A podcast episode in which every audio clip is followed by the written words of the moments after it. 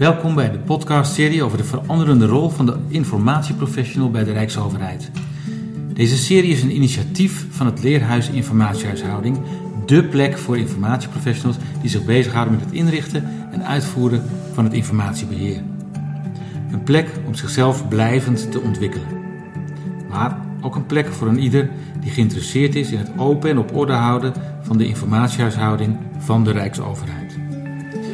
We ondersteunen hiermee rijksorganisaties zodat zij zodanig georganiseerd zijn dat de overheidsinformatie duurzaam toegankelijk is. De informatieprofessional heeft hierin een cruciale rol. Hun zichtbaarheid en inzet van deskundigheid is van belang om informatie vindbaar, beschikbaar, leesbaar, interpreteerbaar, betrouwbaar en toekomstbestendig te maken en te houden. Mijn naam is Sebo Boerma, onderwijskundig adviseur van het Leerhuis.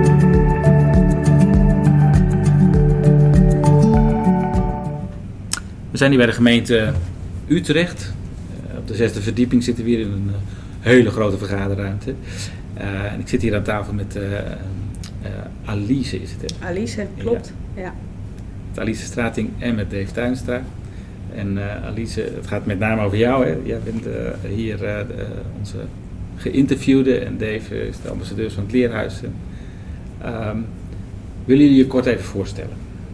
Helemaal goed. Alice Strating, ik ben eh, zelfstandig adviseur op het gebied van informatiebeheer in de breedste zin. En dat betekent dat ik op heel veel plekken binnen Nederland eh, werk aan eh, leuke vraagstukken, aan complexe vraagstukken op het gebied van informatiebeheer. En momenteel is dat bij de gemeente Utrecht, maar ook bij de gemeente Wageningen en bij de gemeente Steenwijkerland. Um, maar dat kan elk moment weer, weer veranderen. Ja, hartstikke goed. Dankjewel, Dave. Ik ben uh, Dave Tuinstra. Ik ben een liaison binnen Defensie voor het programma Defensie Open Orde. En dat is nauw gelieerd aan de Rijksbrede overheid op orde. En uh, ik ben een soort verbindingsofficier, maar dan als burgermedewerker voor uh, het programma naar het Defensie Ondersteuningscommando. Dat zit hier met name in Utrecht. En Wat houdt dat in dat je verbindingsofficier bent? dan laat je eigenlijk het programma goed landen in de organisatie. Okay. En vice versa, wat daar leeft bij de, in dit geval het ondersteuningscommando, probeer ik uh, zo goed mogelijk door te geven. Zodat het programma zich daar ook rekening mee kan houden en kan op, op kan richten. Mooi. Ja. Nou, fijn dat jullie er zijn. Um, Alice, jij bent voorgedragen. Um, door onder andere Erik Kokken, maar ik weet dat er meer mensen jouw naam noemden. Van, God, daar moet je ook zeker eens mee praten. Uh, Waarvan, van waar denk je dat jij bent voorgedragen? Ik denk omdat ik op heel veel verschillende plekken werkzaam ben, veel zie in dit vakgebied, wat er allemaal gebeurt, wat er allemaal speelt. Um, ook op verschillende niveaus. Um, en ik geef ook nog trainingen um, en daar spreek ik ook weer heel veel verschillende mensen. Dus ik denk uh, vanuit die hoek. Welk gebied uh, geef je trainingen?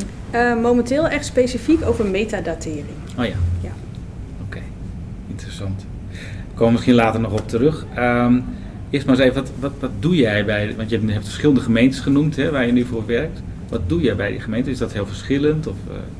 Ja, dat is echt heel verschillend. Um, er komt altijd een uitvraag en vaak heeft dat te maken met een nieuwe ontwikkeling in een organisatie. Uh, een project wat is gestart, um, een, uh, een, nieuwe herindeling bijvoorbeeld wat ze gaan doen met meerdere gemeentes die samenkomen tot één gemeente. Ja, en dan zijn er gewoon extra handjes nodig op het gebied van informatiebeheer om, uh, om vooruitgang te boeken. Um, ik zie dat zelf altijd als een soort van extra motor die een organisatie dan even krijgt om op bepaalde vlieghoogte te komen en dan zelf weer uh, verder te gaan. En dat is dus heel breed en dat is ook wat ik heel erg leuk vind qua onderwerpen. Dus het kan zijn bij een migratie van het ene systeem naar het andere systeem.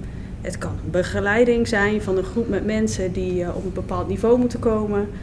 Um, het kan dus ook zo'n herindeling zijn dat we gaan kijken naar uh, hoe gaan we processen binnen die gemeente harmoniseren. Um, maar ook functioneel beheer opdrachten vind ik erg leuk om te doen. Oké. Okay. En um, als je kijkt nu naar wat je op dit moment doet, hè, en nou, ik weet bijvoorbeeld, je hebt bij het Drents Archief uh, gewerkt. Um, dus je, bent al, je loopt al langere tijd mee in, in, dit, in deze wereld.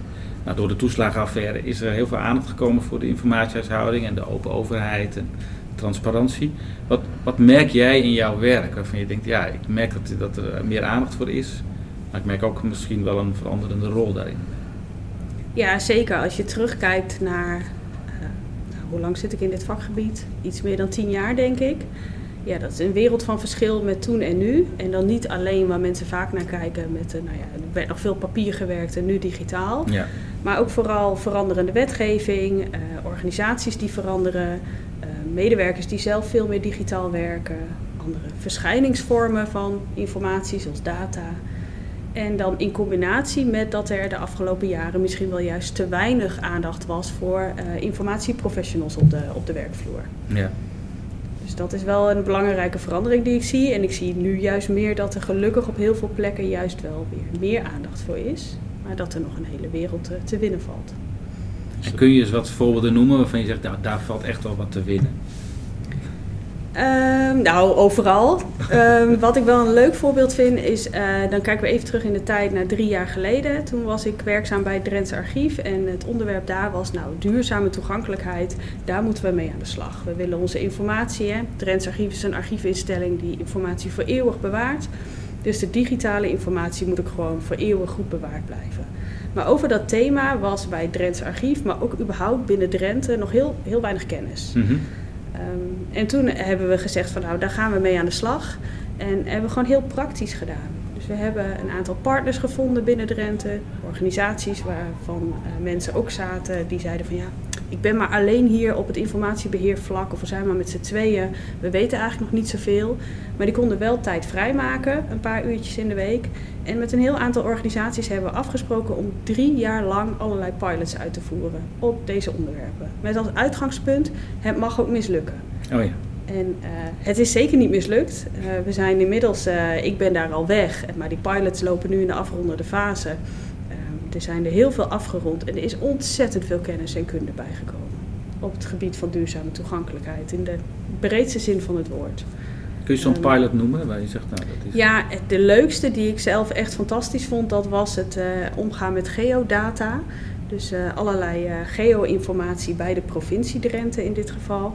En die provincie Drenthe heeft natuurlijk heel veel kaartmateriaal, digitaal kaartmateriaal, waarvan alles in zit. Um, ja, en dat is ook heel belangrijk om goed te bewaren, want ook over twintig jaar wil je nog weten van hé, hey, op welke basis hebben wij ons beleid gevormd en welke nou ja, bronnen hoorden daar eigenlijk bij. En we zijn samen met die provincie gaan kijken van uh, waar hebben we het eigenlijk over. We hebben vijf voorbeelden uitgezocht. En we zijn er gewoon ingedoken in de materie. Nou, ik wist helemaal niks van geodata. Nou, inmiddels uh, ken ik het hele metadataschema wat erbij hoort uit mijn hoofd. Um, omdat je daar gewoon samen induikt.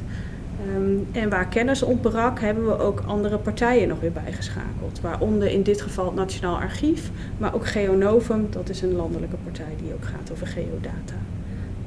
En dan na negen maanden was de pilot afgerond en uh, was de kennis en kunde heel erg vergroot. Maar het leukste was dat we ook zo'n dataset konden opnemen in het e-depot en wat konden zeggen over digitale duurzaamheid uh, in dat geval. Mooi. Is, geodata het nieuwe nieuw vakgebied geworden? Want ik herken het wel. Het is zeker geen nieuw vakgebied, want de kaarten die wij als voorbeeld hadden, die zijn al, nou eentje was volgens mij 20 jaar oud. Dus uh, in die zin van die data Fysiek ligt er, digitaal? Digitaal, ja. Dus die data lag er al gewoon heel erg lang. Maar altijd werd gezegd, nou, je hebt een beleidstuk en de stukken die daarbij horen en het pdfje van de kaart is dan voldoende om te bewaren.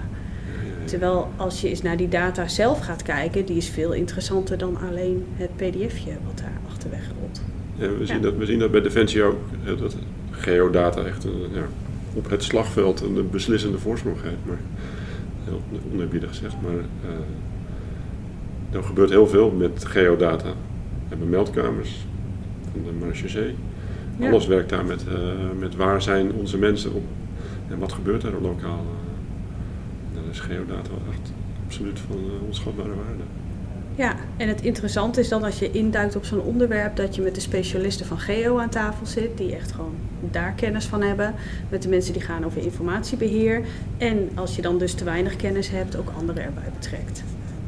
Maar je zegt al van, uh, we dachten met een pdf en wat beleidsstukken, dan ben je er wel. Hè? En we hebben ontdekt dat dat lang niet voldoende is. Um, kun je iets zeggen over wat dat zegt over het duurzaam toegankelijk maken? Dus wat dat eigenlijk vraagt van duurzaam toegankelijkheid? Ja, dat het een stuk complexer is, maar dat weten we inmiddels al wel. Ja. Maar dat wisten we denk ik een aantal jaar geleden was dat in ieder geval minder scherper op ons netvlies. Omdat we toen nog echt wel zaten in van ik maak er een pdfje van en het is voldoende. Ja. Ehm, inmiddels heb je zoveel verschillende soorten van data en ontwikkelt zich dat ook heel erg hard. Ehm, ja, daar moet je wel echt alert op zijn. Ja. En wat vraagt dat dan want, van, van de manier waarop je het opslaat eigenlijk? Want, waarop je het archiveert of uh, toegankelijk houdt? Ja, nieuwe technieken. Onder andere. En daar gewoon goed naar kijken waar gaat het om. En in sommige gevallen is dat best wel lastig. Zeker als je het hebt over data. Dat is nog lang niet allemaal uitgeplozen hoe je dat goed moet archiveren. Ja, want wat, hoe hebben jullie dat gedaan? Dat, dat, dat toegankelijk houden. Hè? Want dan denk je, ja, kijk, het, het, het, klinkt lekker simpel. Hè? Ik heb een pdf en wat beleidstuk. Nou, dat is het dan. Dan hou je het ook eenvoudig. Uh, maar ik kan me voorstellen dat je als je daar alleen maar meer informatie aan koppelt, dat het op een gegeven moment heel ingewikkeld wordt om nog te, eigenlijk daar je, je weg in te vinden. Ja, nou in dat geval van geodata vond ik het wel juist heel overzichtelijk. Okay. Uh, ja, daar hebben ze gewoon uh, een onderwerp, ik noem maar wat, een, een, mooie bodemkaart, waarvan allerlei informatie op staat. Ja, en daar hangen verschillende kaartlagen onder. En als je zegt van nou, dat uh, identificeren we als informatieobject, als informatie die we willen bewaren, Mhm. um, dan hebben we in dat geval daar een export van gemaakt in een duurzaam formaat. En uh, gemetadateerd en ook gekeken naar de kwaliteit überhaupt die in het systeem al vast lag qua metadata. Okay. Um, dus dat, maar je moet daar wel even voor gaan zitten voordat je doorhebt wat is mijn data, hoe zit mijn structuur in elkaar, kan ik daar goed uh, een, uh, een, export van maken. en dat kan natuurlijk weer verschillen per onderwerp of dataset. Ja, je, je hebt het veel over metadata. Um, op, ja, wat heb je daarover geleerd eigenlijk de afgelopen tijd? Want dat is iets wat ja, zo abstract is. Een hele podcast over vullen. nou, la, laten we het doen. nee, um, ja, je kunt er heel moeilijk over doen en heel erg in details Mhm. erop op, uh, op, op mee bezig gaan. En, en, maar wat vooral belangrijk is, is dat je in je organisatie hier gewoon afspraken over maakt. Gewoon breed afspraken maakt over metadata. Welke velden zijn belangrijk? Wat vullen we daarin en hoe gaan we daarmee om? En uh, als je dat doet en vervolgens het ook consequent doorvoert en zorgt dat dat ook uh, blijft gebeuren in de toekomst en niet uh, het één keer inrichten en vervolgens niet meer naar kijken. Als je dat goed organiseert, dan, dan komen we een heel eind. Uh, maar ik zie vaak mensen er tegenaan hikken. In de, bij de geme aan de gemeentelijke kant heb je de MDTO, dus dat is de, de nieuwe standaard uh, om me metadata duurzaam toegankelijk te houden. Nou, heel veel mensen hikken er al tegenaan als ze de eerste pagina op het Nationaal Archief lezen. Denken ze, oh nee, wat moet ik ermee? Dus ja, dat snap ik wel, maar vooral zorgen, simpel houden en uh, aan de slag in je eigen organisatie. En, en, ja? ja, en het belangrijkste nog, het niet alleen doen. Ga het wiel niet alleen uitvinden. En als je het hebt over alleen uitvinden, dan heb je het over de informatiespecialist. Ja, ja. En, en wie betrek jij erbij? Denk jij er meteen aan? Ja, als ik zelf bij een organisatie zit, dan uh, ga ik gewoon meteen kijken bij soortgelijke organisaties. Of organisaties die op dezelfde manier werken zoals wij, of die ongeveer even groot zijn, of uh, die met misschien eenzelfde systeem werken. Um, en daar gewoon samen mee, mee, aan de slag gaan. Oh ja. Dus goede voorbeelden van elders halen. Zeker, ja. ja. Oké. Okay. En ook in de organisatie ben je bezig met bepaalde mensen erbij te betrekken? Ja, ja, dat altijd. Je moet natuurlijk sowieso intern kijken wie hoort daarbij. Ja. ja. Als ik kijk naar, naar metadatering, dan heb je daar gewoon een aantal verschillende doelgroepen voor nodig. Mm -hmm. Dus je moet ook nadenken over van, oh, gaan we eigenlijk om met persoonsgegevens in metadata? Als ik iets uh, wil uh, vastleggen in een zaaksysteem en ik wil iets registreren, wat heb ik daar dan voor nodig? En hoe zorg ik dat het daar ingericht wordt? Mm -hmm. dus dat, uh, dat is breed, ja. Ik realiseer me dat metadata zo'n ondergeschoven kindje is. ik denk dat, bij Defensie mag je blij wezen als iemand in een Word-document nog twee of drie termen erin zet. Maar ik realiseer me dat dat, dat, dat ja. Dat dat de crux is naar het open en transparant maken van die informatiedienst. Ja, en op heel veel verschillende vlakken. Dus zeker ook bij het open en transparant maken. Dus als je straks iets actief openbaar wil maken hè, vanuit de WO en jouw informatie staat overal en nergens en heeft allerlei verschillende metadata, dan is dat heel lastig om dat te automatiseren of in ieder geval eh, in een workflow eh, goed eh, weg te zetten. Maar wordt het niet al geautomatiseerd met. Worden de, zijn de nieuwste systemen, de, de AI-systemen, niet die al een document scannen en uh, klas, alles klassificeren? Dat kan zeker. Tot ja. tellen hoe vaak een woord Ja. voorkomt en dat soort. eh, Ja, we hadden, ehm, denk ik nu een week of drie, vier geleden, ehm, heb ik vanuit de KIA-organisatie we een symposium georganiseerd over informatiebeheer in de wereld van data. En daar was, eh, waren ook sprekers uit Zeeland en die liet- lieten dit zien. Ehm, dus dat je een document hebt en dat met behulp van de AI daar vervolgens je metadatering uitrolt. Dus dat kan zeker, maar is nog niet eh, gesneden koek. eh. nee, precies, dat het, eh, ja. dat het een, een document scant en, en dat je dan suggesties krijgt. Van, nou, wij denken dat dit document hierover gaat. Ja, ja. Dat je een soort wi- wisseling krijgt. Dat, Ja. dat, dat zien we wel. En wat ik ook heel veel zie is, er ligt nu natuurlijk al heel veel jaar aan digitale informatie bij allerlei organisaties. En dat er soms net te veel energie gaat naar de, wat er al ligt. En dat er daarvoor te weinig energie over is om te kijken hoe moeten we het nu eigenlijk goed gaan doen. En niet met een bril op van hoe ga ik het morgen goed doen, maar ook nog even net een iets langere termijn. En, eh, dat zou mooi zijn als we daar ook. eh, Ah, Oké, dus aandacht je zegt van we zijn, hebben veel aandacht voor achterstallig onderhoud, maar we kijken te weinig naar voren eigenlijk. eh.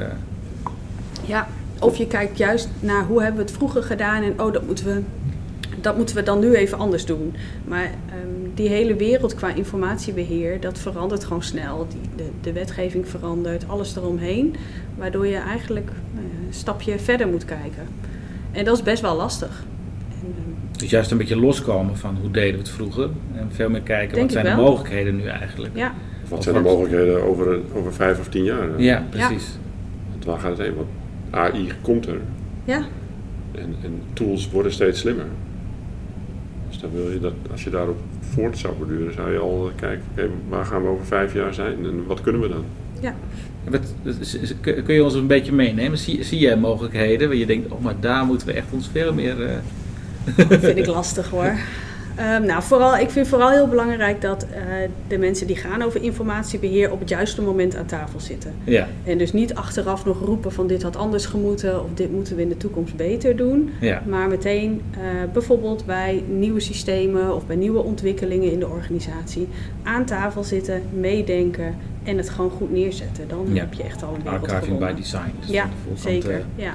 in het proces betrokken zijn. Ja, en ehm, ook eens even over je eigen vakgebied heen kijken, hoe ze het doen in andere vakgebieden. Ja, Want daar heb je allerlei toeltjes en, en, eh, en dingen die wel, wellicht bij ons ook eh, van toepassing zijn. Dus blijf niet in je eigen wereld hangen, maar kijk er ook eh, even goed. door welke vakgebieden laat jij je inspireren? Nou, wat ik vooral doe, dat heeft wel te maken met wat ik net zei, is bij andere organisaties kijken. Oh ja. En dan raak je vaak wel eerst de mensen natuurlijk die ook in je eigen vakgebied zitten. Maar dan hoor je al wel weer nieuwe dingen wat, wat er speelt. eh, nou, noem maar op. Dus op die manier. En echt die persoonlijke kant vind ik dan ook gewoon prettig. Mensen leren kennen, over onderwerpen hebben. Mhm. Ehm, en daarnaast eh, ja, kun je gewoon allerlei eh, dingen online volgen. Dus ik volg ook een dataplatform met allerlei vraagstukken die daarop komen. Waarvan ik soms helemaal niks snap. En er soms ook dingen tussen zitten dat ik denk, hé, hey, ja, Oké. Is dat ook in het buitenland of is dat, is dat bijna niet te vergelijken? Oh, dat durf- nou, bij mij, ik richt wel vooral op binnen Nederland. Ja. Daar heb je ook wel ontwikkelingen hoor, die er z- zeker wel spelen. Ik kan Maar- helemaal niet inschatten hoe, in hoeverre andere landen, nou in ieder geval binnen de EU dan, zijn. Want ik hoor wel eens dat Nederland zo ver is eh, Ja. met digitale transformatie en, en digitalisering. Nee, dat hoor ik ook. Ik durf die vergelijking niet te maken. Ik heb geen zicht op eh, hoe het er bijvoorbeeld in Duitsland voor staat. Nee. Dat kan ik niet. eh, nee. Als je nou kijkt naar jou persoonlijk, hè, van je, je werkt bij heel veel verschillende organisaties. Wat merk je, wat, wat zijn talenten die jij hebt, hè, waar je op aangesproken wordt eigenlijk? Of waarvan je zegt, ja, daar wordt echt een appel op gedaan vanuit eh, eh, die veranderende rol als informatiespecialist. Ehm, ik denk verschillende vlakken. Aan de ene kant sowieso een netwerk wat je hebt. Dus als iemand een vraagstuk heeft, dan heb ik vaak of zelf een beetje kennis, of in ieder geval een lijntje ergens naartoe van mensen die ook kennis hebben. En dat, dat is heel prettig.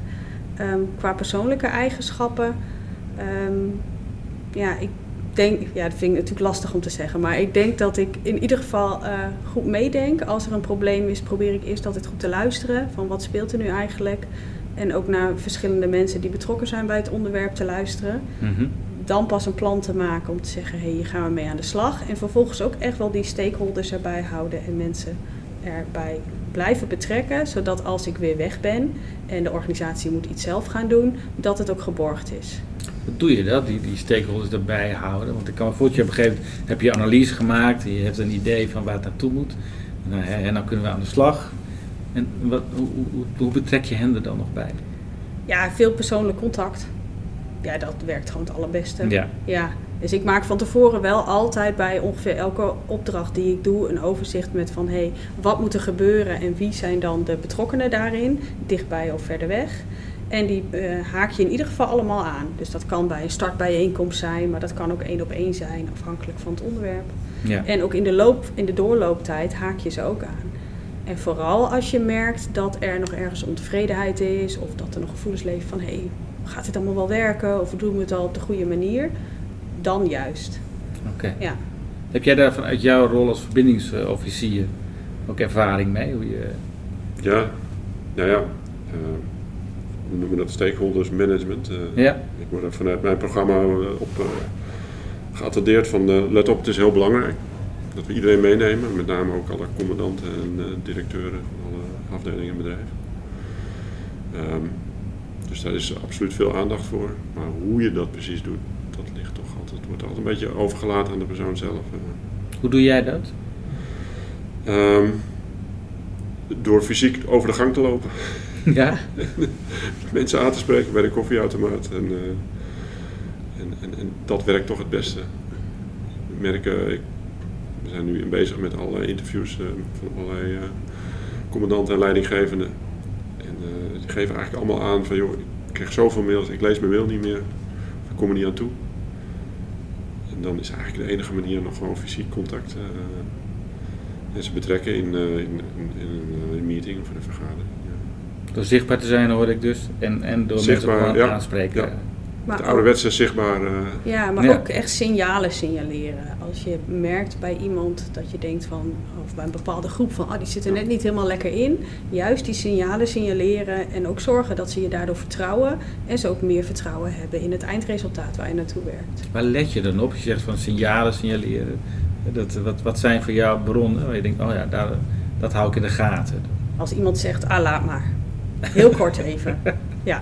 Had ik pas nog in een voorbeeld met een gesprek dat iemand die wou iets vragen, maar toen, nou het was druk, tijdsdruk, nou ja, en toen zei ah, laat maar. En toen zei ik juist, nou nee, niet laat maar, vertel maar. Ja, ja dat soort kleine dingetjes. Maar ook als uh, mensen juist weinig reageren, weinig respons geven, uh, ja, want dan zijn ze niet betrokken. Ja. Ja, en dat kan ook door tijdsdruk komen of, uh, of door andere, andere oorzaken. Uh, maar dat vind ik wel echt heel belangrijk om op te letten. En zeker als, nee, ik ben dan een externe adviseur, dus daarom vind ik het vooral belangrijk. Want niks is zo erg dat als je iets neerzet bij een organisatie en je gaat weg, dat het vervolgens niet geborgd is en Ja. niet gebruikt wordt. Dat is, eh, ja.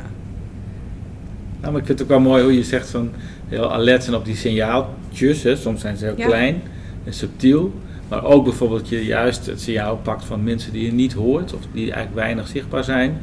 eh, die je wel zou willen betrekken, maar die op een of andere manier eh, het te druk hebt met andere dingen. Ja. Of, eh, dat, je, dat je hen dus actief gaat betrekken. En eh, nou ja, wat jij ook zegt, van, en aanwezig zijn. Hè. Dus ook je laten zien. ja. Ja. Ja, maar inderdaad ook die, die, die kleine signalen. Woorden die gebruikt worden of woorden die niet gebruikt worden. En, en eh, ik, vind altijd, ik merk altijd dat de opvolging, eh, en daarom vind ik het altijd zo fijn als ik in een gewoon regulier overleg aan kan zitten. Om dan te kijken, oké, we zijn nu twee, drie vergaderingen verder sinds mijn presentatie. Of onderwerp, eh, komt het nog terug? Of eh, wordt er nog wat aan gedaan? Of is het eh, één keer in en één keer uit? Dat is wel fijn. Ik vind het altijd fijn om zeg maar in, in de lijn aan te haken, zoals we dat hier doen. Dus jij laat je uitnodigen bij reguliere vergaderingen en zegt, nou, ik Ja. schrijf gewoon een paar keer aan. Ja, we, precies. We, Defensie eh, van allerlei vergaderingen, bedrijfsvoeringsoverleggen. Dus, dus met alles bezig. Dus eh, hoe hou je dan aandacht voor jouw onderwerp? Door het op de een of andere manier eh, ja, zeg maar te, te pluggen in, in het belang te onderstrepen voor anderen. Informatiehuishouding zien we ook echt als basis voor, eh, voor allerlei andere ontwikkelingen. En dat moet je dan duidelijk zien te maken. Als je nou naar de toekomst kijkt, Alice, en eh, je, denkt aan je- jouw persoonlijke ambitie, maar ook aan de ambitie die je hebt voor informatiebeheer. Wat, wat hoop je? Dat, eh, Ehm, ik hoop dat, ja, persoonlijke ambitie, niet direct, maar vooral voor informatiebeheer, eh, dat we nog meer gaan samenwerken en met elkaar dingen gaan oppakken. Dat geeft gewoon heel veel energie. Het kost wel even tijd hè, om een andere partij te vinden die ook over hetzelfde onderwerp nadenkt. Eh, maar het geeft ook ontzettend veel energie. En zeker voor organisaties waar ik op kom. Ja, Utrecht is heel groot, maar ik kom ook vaak bij organisaties die heel klein zijn. mhm. Ehm, ja, helpt dat gewoon ontzettend. Ehm, het geeft energie, je komt een stap verder, je leert van elkaar en je hoeft het wiel niet opnieuw uit te vinden. Ja. En dat gebeurt nu toch gewoon nog veel te vaak. Ja. En zijn er dan specifieke partijen? Je hebt al genoemd, hè, van ik, ik werk veel met externe, andere eh, organisaties, die soortgelijke organisaties, die misschien wat meer voorop lopen of die eh, al wat verder zijn of op bepaalde aspecten iets hebben uitgevonden. Maar zijn er ook binnen de organisatie bepaalde functies of eh, functiegroepen waar je dan aan denkt? ja, dat verschilt heel erg. Dat Ja. heeft echt met, met je opdracht te heeft maken. met je opdracht te maken, heeft met het onderwerp te maken. Ja, ja. dat verschilt wel echt. Zit er een verschil tussen eh, leidinggevende en medewerkers? Ja, zeker. Ja, ja. ja, daar zit ook echt een verschil tussen. Dus dat is ook de verschillende doelgroepen die je natuurlijk goed in het oog moet houden. Ehm, ja. En leidinggevende is een, is een hele belangrijke club om goed mee te nemen. En niet te denken, ik informeer ze één keer in een MT en dan is het wel voldoende. Ja. Nee. Nee, want een van de eh, ambities, denk ik, die ik dan ook voor ogen heb, is ook vooral dat je ook echt aan de slag gaat. Dus niet alleen maar denken, maar ook vooral echt gewoon doen en samen leren. En het is prima als, je als het dan twee keer misgaat en de derde keer gaat het goed. Ehm, daar leer je van en ehm, zorg ook dat je die ervaringen vervolgens weer deelt. Dus bij Drents Archief als voorbeeld, al die pilots die we hebben gedraaid, daar hebben we allemaal rapporten van gemaakt. Die kan iedereen lezen. We hebben webinars gegeven, maar ook heel veel één op één gesprekken met andere organisaties die zeiden van nou, hoe doen jullie dit eigenlijk? Je zegt die rapporten kun je lezen. Waar kan ik die vinden? Drentsarchief.nl, Gewoon Drentsarchief.nl. EDEPO. En dan zitten daar allerlei rapporten achter. Ja.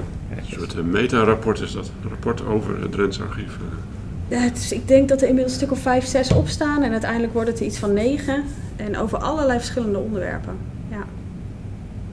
En het leukste is daar, een, of het beste is natuurlijk niet alleen zo'n rapport lezen, maar vervolgens ook met de mensen die daarbij betrokken waren. Dat kan het Drents Archief zijn, of misschien de gemeente in Drenthe die daar ook aan meewerkt, of de provincie. Mhm. En kijken wat de ervaringen waren. Want het zijn heel veel vergelijkbare dingen. Als je nou tot slot hè, een, eh, een, een, een tip mag geven aan eh, degene die hier naar zit te luisteren, de informatiespecialist. Wat zou wat jou betreft een, een belangrijk advies zijn? Ja, deel je eigen ervaringen, hoe klein ook. Ehm, ook al denk je van, ah, wat ik dit afgelopen half jaar heb gedaan is misschien niet zo spannend, maar deel het gewoon met anderen. Ehm, en doe dat ook gewoon actief. Dus daar hebben we hebben ook allerlei portalen voor. Hè. Gemeentes hebben een portaal van de VNG, maar we hebben ook het KIA-platform waar je van alles op weg kunt zetten. Ja, er zijn heel veel verschillende manieren om dingen te delen. Ja. En eh, als je andere organisaties hoort over vraagstukken, eh, nou ja, reageer dan eh, daar ook op. Ja. Hartstikke mooi. Heb ik nou nog een vraag laten liggen? Waar je denkt, oh, dat had, dat had ik nou wel even graag in de orde willen hebben in deze, in deze podcast. Ehm, nee, denk ik niet zo specifiek. Ja, Dave? Ja. ik, heb wel, ik zag dat je project zaaksgericht werken. Wat, wat, wat is dat? Zaakgericht werken. Och ja, daar heb ik net gisteren een hele training over gegeven bij een eh, gemeente. Dus nou, die zouden we ook nu kunnen doen.